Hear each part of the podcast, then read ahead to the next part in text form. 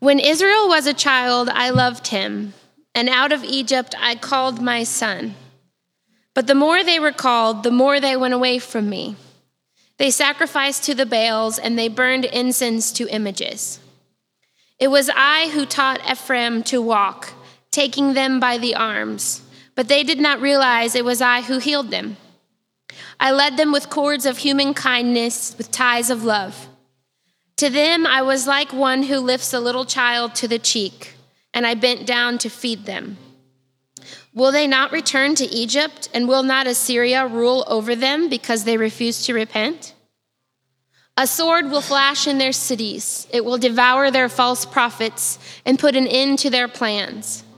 My people are determined to turn from me, even though they call me God Most High. I will know I will by no means exalt them. How can I give you up, Ephraim? How can I hand you over, Israel? How can I treat you like Admah? How can I make you like Zeboim? My heart is changed within me, all my compassion is aroused. I will not carry out my fierce anger, nor will I devastate Ephraim again. For I am God and not a man, the Holy One among you. I will not come against their cities. They will follow the Lord, he will roar like a lion. When he roars, his children will come trembling from the west. They will come from Egypt trembling like sparrows, from Assyria fluttering like doves. I will settle them in their homes, declares the Lord. The word of the Lord. From the book of Colossians, chapter 1, starting with verse 1. Since then you have been raised with Christ, set your hearts on things above where Christ is, seated at the right hand of God. Set your minds on things above, not on earthly things. For you died, and your life is now hidden with Christ in God. When Christ, who is your life, appears, then you also will appear with him in glory. Put to death, therefore, whatever belongs to your earthly nature sexual immorality, impurity, lust, evil desires, and greed, which is idolatry. Because of these, the wrath of God is coming. You used to walk in these ways in the life you once lived. But now you must also rid yourselves of all such things as these anger, rage, malice, slander, and filthy language from your lips. Do not lie to each other, since you have taken off your old self with its practices and have put on the new self, which is being renewed in knowledge in the image of its creator. Here there is no Gentile or Jew circumcised or uncircumcised, barbarian, Scythian, slave or free, but Christ is all and is in all. The word of the Lord. Let's stand together for our gospel reading.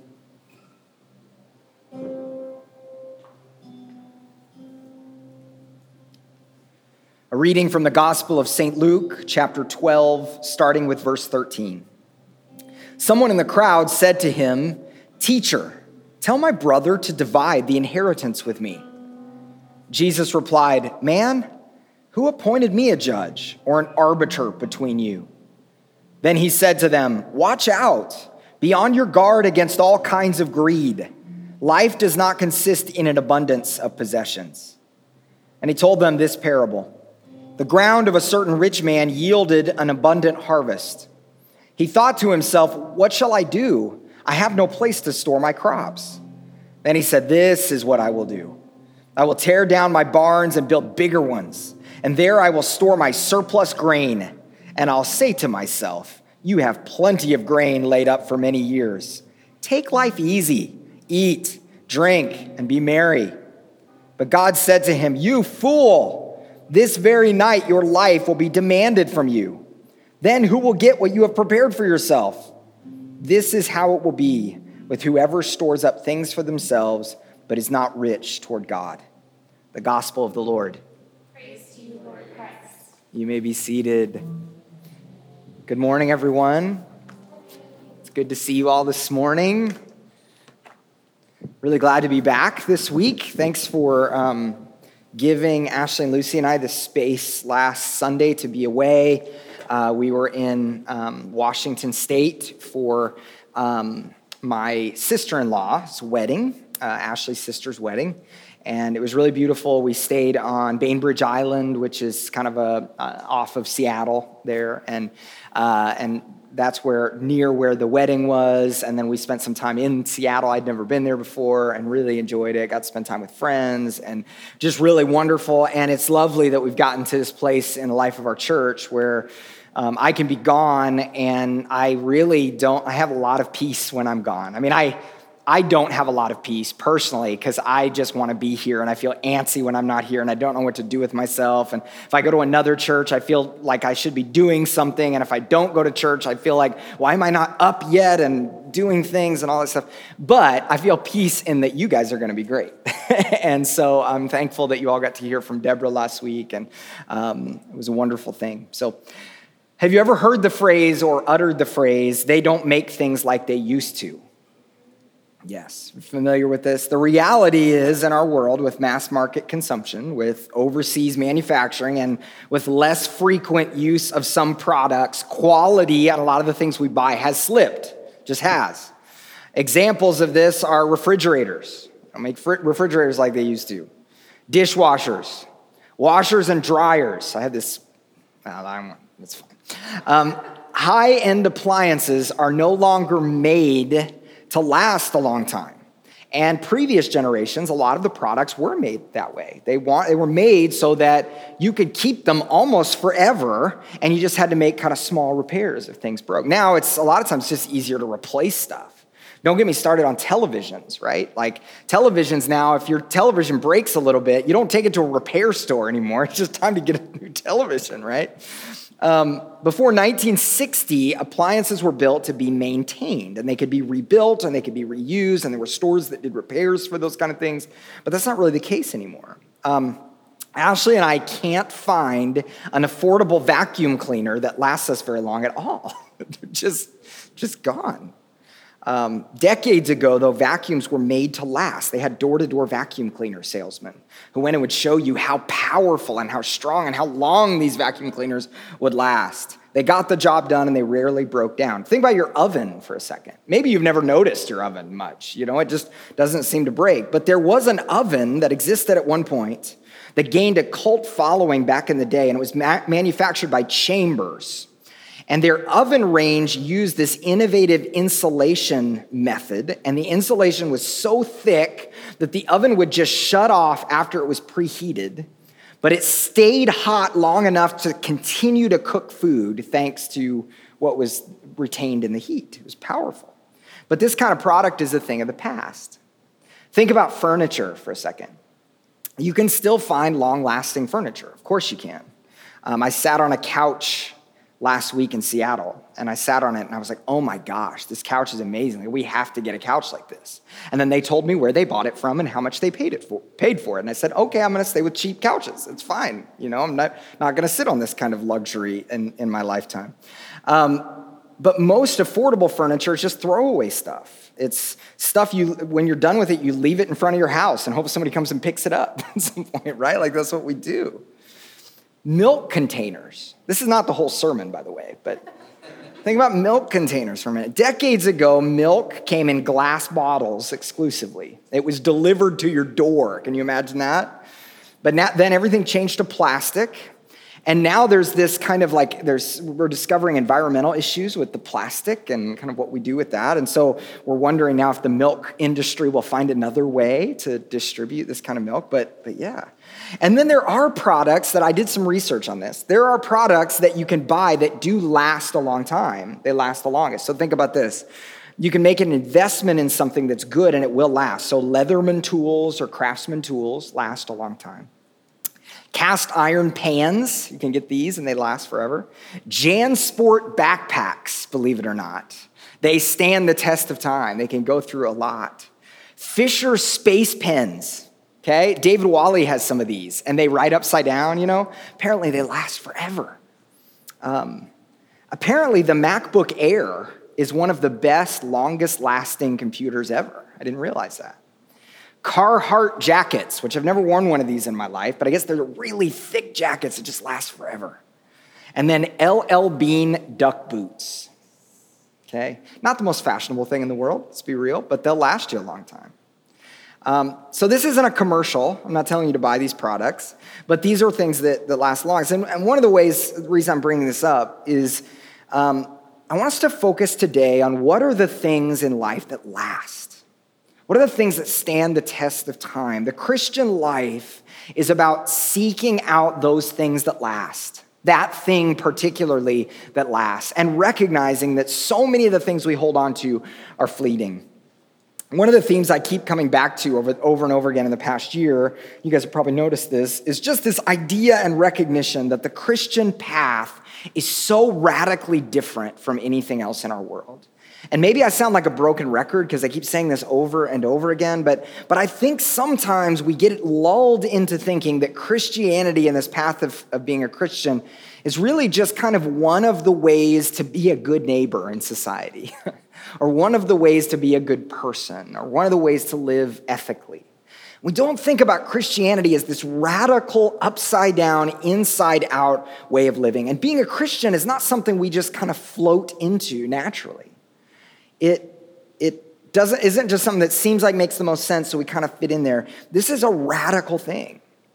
In our Colossians text that I read a minute ago, Paul has been talking about the resurrection, and he's saying that there's these implications for the fact that Jesus has risen from the dead. So that means everything changes. Like there's these implications on how we live. So if you're raised with Christ, and Paul would say that's what happens in baptism, if you're raised with Christ, you should look for things above, That's what he says. And this is the process of turning our attention away from things that belong to the present world of change and decay and turning them towards God's new world. That's this idea of spiritual formation. Taking our affections and our eyes off of these things that are temporary and fading away and putting them on God's new world, which will last. But part of how we do this is we have to dissect our culture. We have to be vigilant and look at our world and look at our culture and, and go, what is that narrative in my culture teaching me? How is it forming me? How is it shaping me? What is it doing in my heart? I think we live with two competing temptations as Christians. On one hand, we're tempted to think that Christianity is just going with the flow. But if we aren't thinking or looking closely, what happens is we get swept into how the world defines the good life. We aren't vigilant, we aren't paying attention to what's happening. And this is attractive because we want, I think a lot of us want our Christian life to just fit in nicely with the rest of our cultural narratives. We don't want there to be dissonance. We don't want there to be discomfort. We want it to just fit in nicely with the rest of our lives. So that's one temptation, the go with the flow temptation. Christianity is just this thing I can kind of add on and I can fit in and just live my life in the rest of the cultural stream. The other temptation is the opposite end, and that's legalism. And legalism is this idea of legalistically following a set of rules and regulations and thinking that that's all Christianity is. Maybe some of us grew up in these kind of environments. Christianity was about the rules that you followed. We want to know how to do specific things and get a specific outcome. I think this is attractive because a lot of times, and certain personalities are drawn to this more than others, but we want concrete things. We want things that are tangible, that make sense. We go, I can follow a list of rules, but this whole idea of grace feels overwhelming. I can't categorize that, I can't fit that. The commands that Paul gives in this section, and he gives a lot of commands. He says, hey, put to death all of this stuff because it's bad. But these things are not legalistic Christian rules, nor are they just go with the flow guidelines for a happy life. No. Paul knows legalism doesn't work, it's not life giving. He knows that you have to be vigilant and intentional about the Christian life. Paul is not saying we can go with the flow like the romanticists or the existentialists, that the moral positions he's commending will just come naturally. No, we have to reflect. We have to have moral effort and vigilance. No, spiritual formation for Paul matters. Being intentional, listening to the rhythms of God's grace and God's love. And Christians are called to live now in a way that anticipates God's future world. That there will be a day when God's kingdom will come and his will will be done on earth as it is in heaven. And Christians are called to embody that reality now, to live that now. And this kind of living um, requires cultivation and vigilance. Now, verse 2 is often misunderstood. So when Paul says, think about things that are above, not things that are on earth, that can be kind of confusing for us. Paul is not saying that the earth is bad and things that are physical are bad, and that we need to keep our eyes on a spiritual world that's far away somewhere. Rather, when Paul says on earth, he's referring to those styles of behavior which are turned away from God the Creator. Those things don't last, they're being corrupted. They're not reflecting God's love and God's stewardship. So Paul adopts this language of upper and lower to make a moral point, but he's not saying, and I can't say this enough, he's not saying physical matter is bad, like fleshly matter is bad, and that there's something kind of ethereal and angelic that's good. No, he's not saying that. Why do we know that he's not saying that? Well, because the resurrection was physical. Resurrection is, means a real body rising from the grave. And if scripture tells us that if, if, Christ, if God did that in Christ, in Christ's body, he's going to do that for the rest of creation. All will be made right. For a number of years, I don't talk about this too much, but I, I pastored a small church, the first church I was a lead pastor at in downtown Tulsa. It was a church that we planted when I was 22, and it was a really unique church. Um, there was a lot of similarities with this community, and then also a lot of differences. Um, it was a smaller community, very, very young, probably even younger than this, this church. But uh, also, a lot of these people had been raised in pretty fundamentalist and conservative Christian circles. And because of that, most of them, a lot of college students, most of them had just rejected their church of their upbringing completely. Okay. And they were ready to just burn it all down. okay. So it's a kind of hyper deconstruction. Okay. Ready to just burn it all down. And I was kind of at that place in my life. I felt called, to pa- called to pastor, but I also was, um, you know, I, I, believed in the church, but I also wanted to reimagine church completely. So we did a lot of things that were just kind of throwing stuff to the wall to see if it would stick, right? Like we just tried a bunch of stuff. A lot of like art stations in the church. We would do discussion during the sermon. And one of the things we did is a lot of the songs that we sang were not really like Orthodox Christian songs. We sang a lot of weird songs, okay? and but one of the songs that we sang that I loved, and we tried to give artistic kind of expression for people, but one of the songs that we sang was a band called was from a band called Page France. And I don't know if anybody's ever heard of them before, but the song's called Jesus, and it's super hippie sounding, but it goes, um, Jesus came up through the ground so dirty, worms in his hair and a hand so sturdy. He calls us his magic, we call him worthy. Jesus came up through the ground so dirty. So, not all of that's biblical imagery, right? So, um, but we sang this, and our community loved this, and it goes on to sing, to, to say, Jesus will dance while we drink his wine with soldiers and thieves and a sword in his side. And the first verse is about bees and banana trees and kazoos and rushing streams. And it's just this crazy song, but I loved it. And I love this song. And uh, the older members of our congregation just started calling it the Worms song. So we'd have Easter Sunday and they'd come back and say, We're not singing the Worms song on Easter Sunday, are we? But, but I loved it. And the reason why is because it expressed the physicality of resurrection that this is really earthy imagery. Our faith is embodied, it's real. Our hope is embodied. It involves real resurrection from a real tomb with real dirt. God's new world will be about the healing of flesh and blood and real wine and real dancing. And even though I was suspicious of some of the lyrics of this song, I knew at least that our community was singing a picture of a physically embodied faith. That's what we're about. Paul reminds the people here of who they already are in Christ. He's writing to a church. And any conversation that we ever have in church about our behavior, what we're supposed to do, how we're supposed to act, it can't ever begin with our behavior. It has to begin with what God has done. We can't begin to talk about the Christian life by saying, this is what we do. No, Paul says Christ has risen from the dead. Resurrection has occurred as an act of God, and we get to participate in that reality. How do we do that? Well, for Paul, he says through baptism, we are part of the people of God. We don't have to do anything else. We've been raised with Christ. There aren't levels that we achieve. You don't get to be a level one Christian. And then if you do enough, you get to be a level two Christian. No, that's not how it works. You've been raised with Christ in baptism. Done, right? There were some Christians in Colossae who were under the belief that they needed like deeper experiences. They needed ecstatic experiences to be fully in Christ. And some of them were trying to earn their place through these elaborate practices of self denial and the pursuit of visions. Okay? So we're trying to get these visions, and then they were trying to be radical in their self denial so that they could reach different levels.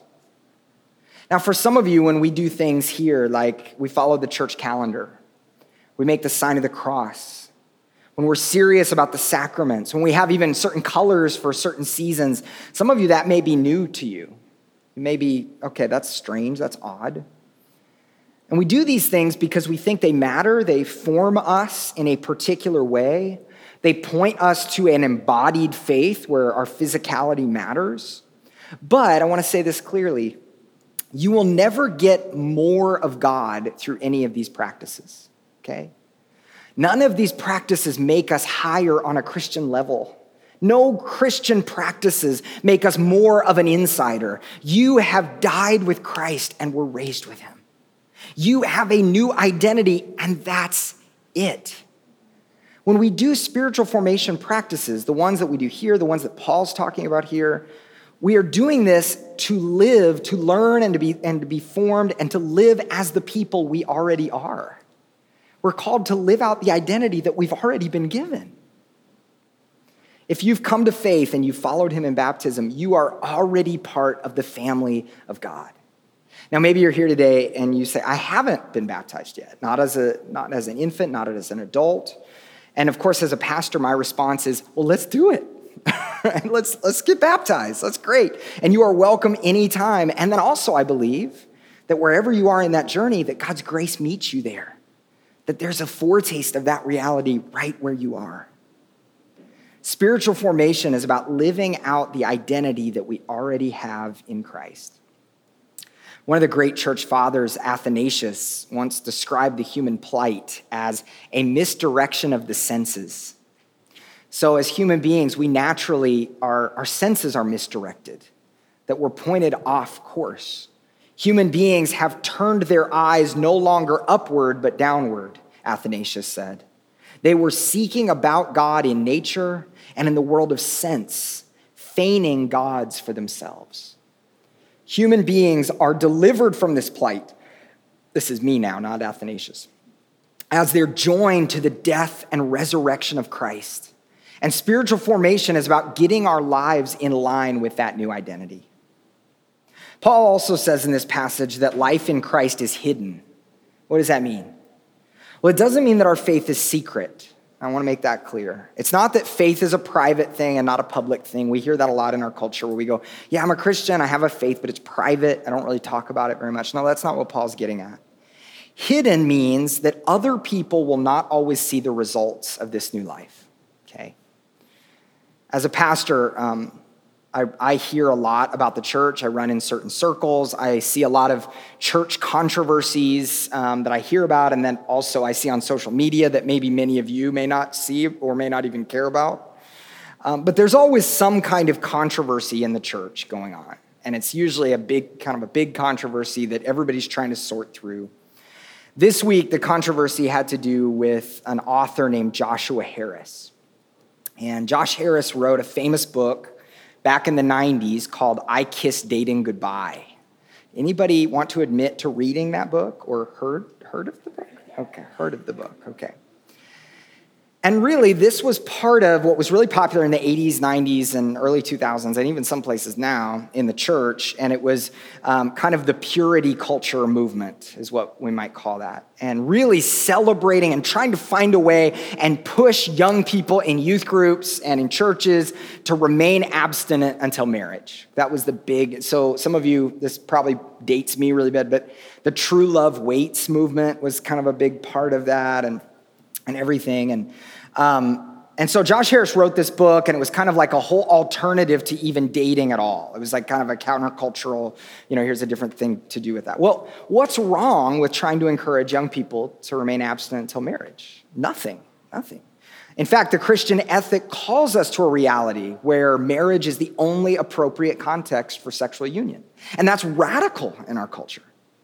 But in this purity culture, there were also a lot of promises made that if you abstain from sex now, your sex life is going to be way better when you're married, was one of the promises, right? In fact, you're going to have the best sex life ever just magically because you never pursued this before that. That was one of the promises. Uh, there was even promises that went beyond that. Marriage will be much easier for you. In fact, it's going to be a breeze. It's going to just be magically better. I remember friends who bragged that they didn't even kiss their fiance until their first kiss on their wedding day, right? And that was kind of a badge of honor. Purity culture in the church also brought with it a lot of shame and past mistakes, um, where many Christian teens felt that they weren't even supposed to want to have sex until they were married, that that was bad and filthy, and that they definitely weren't supposed to talk about it. Well, the controversy this past week was that Harris just announced that he's getting divorced and that he's rejected Christianity. Um, and I, and I pray for Josh. Josh is brilliant. I, I've listened to, he did a TED talk recently. He's a brilliant guy. And I pray that he will find hope and grace and that he'll return to the faith. Um, but for many, this announcement, many of us that grew up in this, this announcement was like a final shattering of purity culture, right? It was recognizing that this poster child's marriage has failed. And so that system, there's something, we've always suspected there's something wrong with that system, but that shame and those false promises are indeed false. Christian purity culture represents a fundamental misunderstanding of Christian ethics. Why? Because we don't live Christianly in order to get tangible benefits. That's hard. That's so hard to say. Like, this is part of the prosperity gospel, the myth of the prosperity gospel, that if you live a certain way, then you're going to get this prosperity. But that's not why we live Christianly. We don't follow the commands of Scripture either out of legalism or because we desire a certain prosperity or a certain life that's going to be better. Living Christianly is a struggle. And it's recognizing that faith is a struggle. Christian virtue is a struggle that's different from what's instinctual for us. And Paul would say it's hidden. In other words, we may never see the tangible benefits of living faithfully. Gosh, that's so hard as a pastor to say. Because I want to say to people, live all of this way, and then you're going to see your life's going to be great and magical and perfect. But the reality is, even though there is a deeper, deeper beauty that comes out of our life, we don't see these tangible benefits often. Eugene Peterson says of this chapter there often comes a time after we become familiar with the ideas and beliefs of the Christian faith that we lose the cantering rhythms of poetry and settle into plodding workhorse prose.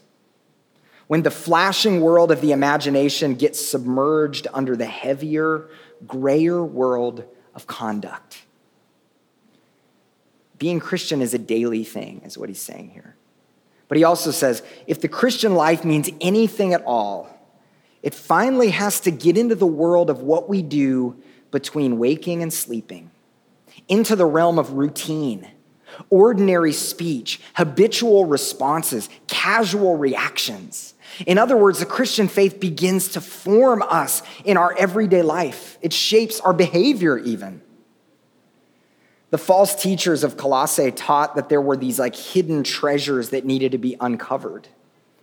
Paul protests them and basically says that the entire life of the Christian is hidden in Christ. Christ is the treasure. Why do we live Christianly? For Christ, not for tangible benefits. He is the treasure. There's no secrets yet to be uncovered the Christian has already been joined to Christ and shares in the life of the risen Lord. And because of that, we want to live the way he has created us to live. That's our hope. Paul obviously wouldn't be giving any kind of prosperity gospel. I don't think he'd be comfortable with the purity culture because Paul's own ministry is marked with suffering and affliction. Paul's an example, this great apostle who's living rightly. And then what does he get? Shipwrecks, snake bites, all of these thrown in jail for long periods of time. He's a living embodiment of what it means to be hidden with Christ. He reflects the self giving humility and afflictions of the crucified Christ. Paul also then uses an image that seems pretty dark. So he says, You have died so the things of your old life need to be put to death. So if you've died, you need to consider those things dead. In fact, actively declare them dead. They no longer define you, they no longer have hold over you, so you need to kill them, is what he's saying. Because the reality is that even though we've died to these things, they still tempt us. We're still constantly tempted to think that we're defined by these things, not our new life in Christ. So, what are the things he talks about? Well, he says you're no longer defined by sexual immorality. You don't need to have sex with people outside the context of marriage. That's not fulfilling for you. You don't need lust, he says. Lust is this objectification of other people for what they can do for you. You don't need that. You've died to that. You don't need greed. And he says, because that's idolatry. You're worshiping money.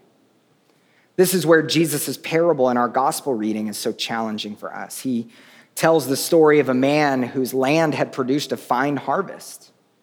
And in our world, that would mean he made a lot of money. You know, his business was doing well. And then he said, I don't have room to store all my crops. Gosh, business is going, going so great. I've got to get a bigger house to contain my lifestyle, to, to keep up with my tax bracket, right? Like, this is what's going on. So he says, I'll tear down the old barns and build new, bigger ones. Well, what's wrong with that? That just sounds like good American capitalism, right? That's how it's supposed to be. Well, the key is the next phrase. And I shall say to my soul, or say to myself, self, I love that part. Say to my soul, soul, say to myself, self, you've got many good things stored up for many years. Take it easy. Eat, drink, have a good time. But how does God respond to that? Fool. This very night, your life will be demanded of you. And these things you've prepared, whose will they be? Where are they going to go? They don't mean anything. In the first century, a person's land inheritance was tied up with their identity. So the Holy Land was promised to the children of Israel, and it was divvied up and it was given to all the families of Israel, and then it was passed down in your family from generation to generation. So this wasn't just an economic thing, this was also a religious thing. This is the Holy Land that we're in possession of and that we steward. But in Jesus, God is doing a new thing. Israel was not to hold tightly to their land and to their identity. They needed to understand the grace that God was showering now on all people, on all lands. Sometimes in our world, I think our possessions can hold us in a religious kind of way. We define ourselves by them. We have a certain good life that we're trying to achieve through our possessions. And we, as Christians, we're called to hold our stuff and to hold our status loosely. We hold our stuff loosely because inevitably, if we grip onto it too tightly, it will seek to define us and make us think that that's the goal. Getting more stuff or getting more status is the goal. And this isn't just for rich people, okay? Those of us who are not rich are still tempted to believe that our security is in our ability to produce wealth. Our society is built on the idea of human beings setting higher and higher goals for themselves. And what happens in our society is we're taught when you reach those goals, you set higher goals and you keep going higher and higher and higher. And that's what our whole system runs on. And it can easily get to the point where we think our stuff or our status is the point.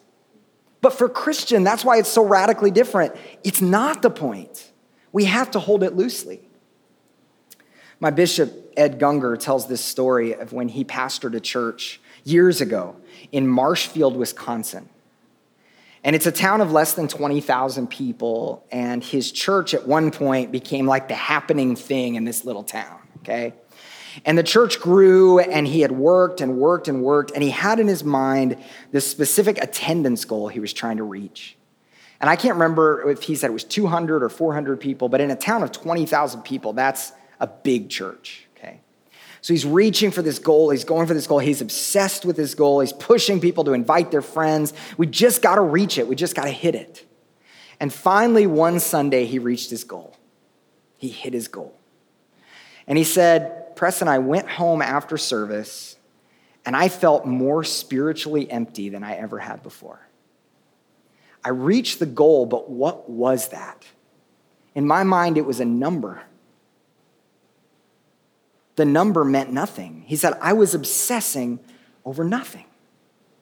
And we can do this with sales goals, savings account goals, debt goals, promotions. All of these are good things. These are blessings. When they happen, we should go, Thank you, God, for this blessing. It's wonderful. And we should work hard for these things. So don't hear me say that but they can't be our obsession. They can't be our identity.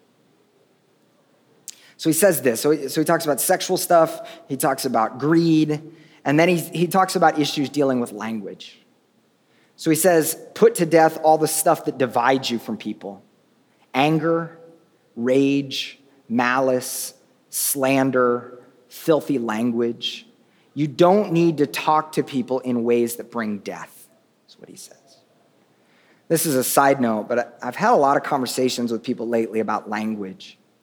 And this is fair warning. I'm going to sound like the old guy in the room for a minute, okay? There's a lot of complaining right now about, and I hear it on all political perspectives, but about PC culture, about kind of how we speak. And people from every perspective are concerned about our culture being oversensitive in regards to language, okay? Can't say anything anymore. Can't say this anymore. Can't say this anymore. And and I, and I want to go on record to say I think this concern is appropriate in a lot of places. I think if uh, government mandated for sure censorship is very dangerous road. I think when culture shames other people in certain ways for, for things. Uh, I heard a kind of a benign example the other day of somebody saying we don't say manhole anymore uh, when referring to kind of sewer holes in the ground because it has the word man in it. So we need to kind of neutralize that and you go, okay, I get that, but I get that that's extreme to say that, you know, all these kind of things. So, so I get that point. But I do think as Christians, we have to be really careful wading into this debate. And here's why language always matters, it matters. And if we get to the point where we think that language doesn't matter and it's just language and people just say whatever they want, then that is dangerous. We are called as Christians to speak the truth in love. And that means as Christians, we never use language to abuse others, even in the name of telling it like it is, okay? We never use language in a way, even if it's out of honesty, that is abusive to someone. And I hope, we don't have time today, but I hope we can parse the difference between speaking truth, even strongly at times, and also doing it in a way that we hope will edify and build up the other person and not abuse them or tear them down. Does that make sense? So, no matter what the laws are, what's appropriate to say, the church is called to be vigilant to ensure that our language builds people up, not tears people down. We put on a new self. It's like a new set of clothes that we wear. And this new self is resurrection, Paul is saying. It looks like God's new world, and that means it looks like Jesus. Why do we do all these things? Because these are the things of Jesus. Jesus is the one who gives himself up. He is the self giving, restorative, healing God. So our language should be the language that is self giving and restorative and healing. Now, that doesn't mean our language is always rainbows and puppy dogs.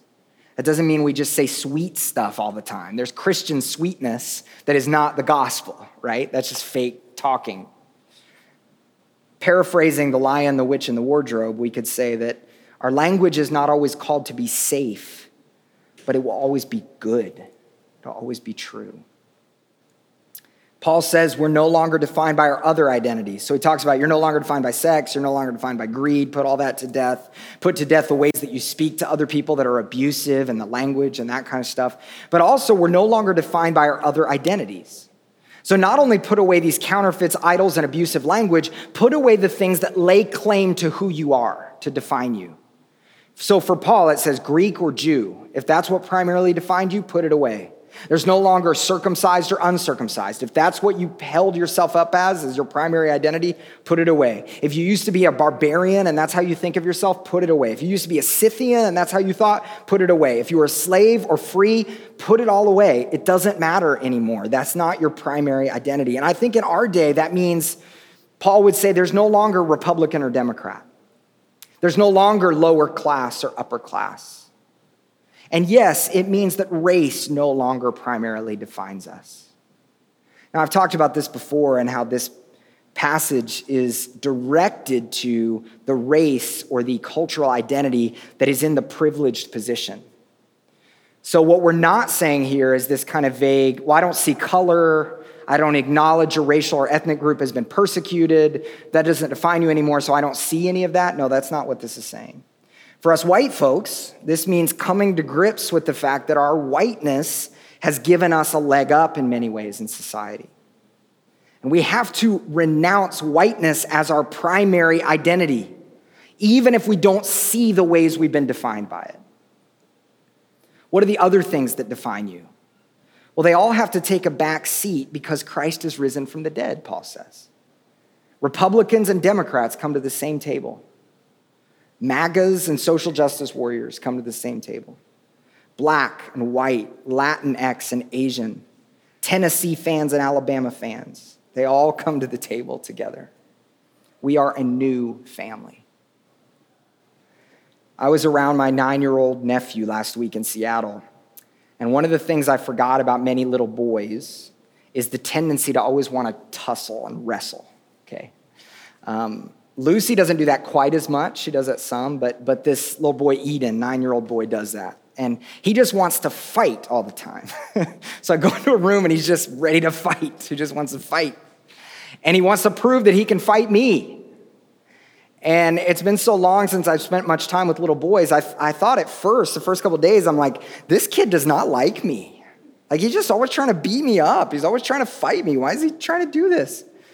He just wants to hurt me all the time. But one of the things I, I remembered and talked to some people about is, is these little boys, they're looking for a way to bond, for a way to bond through tussling. They're not being violent, they want to connect. They want the struggle. that struggle is connecting, there's something in the struggle.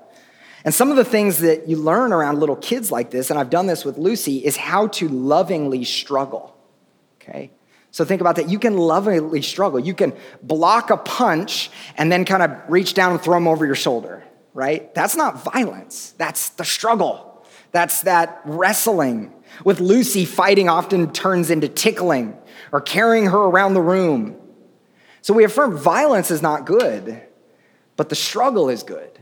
Struggle is good. Thomas A. Kempis said, So many people are kept back from spiritual growth and from tackling their faults in earnest by one single fault running away from difficulties. We don't like a tussle. That's what Thomas A. Kempis said. We don't like difficulties, we don't like the struggle. In our lives with God, I think we often want everything to just be smooth. Don't rock the boat, no existential tension, no challenge. Um, but being a good Christian is not just being nice to people, it's not just being a good neighbor, it's not just going on with the average American life. Being a Christian means coming face to face daily with our sin and putting it to death, reminding ourselves that these things no longer define who we are. So, some questions that we might leave with this week is in what ways might God be calling you to struggle this week? To come to grips with sin and idolatry in your life? Like, what are those things that we're coming face to face with that we haven't wanted to stare in the eye, but it's there? I want to encourage you pastorally this morning to lean into the struggle. Don't lean away from it. Don't try to hide it or numb it. Resist the urge to say, ah, it's not really that big a deal. I'll deal with that another time. And then in that, I want to encourage you to resist legalism and shame. There's a difference between, I think, conviction and the struggle says, hey, there's something that's not God's best here. What are some ways we can lean into that and lean into God's best? That's what conviction says. Shame is something different. Shame says you're bad and you're awful, right? You'll never quite be right. Resist shame and resist legalism and simple rule following. But also resist go with the flow. Resist this idea that things just so kind of magically come together. We are called to be vigilant. You have a new identity because of what God has done, and you are called to live into that identity. Amen? Amen. Let's stand together.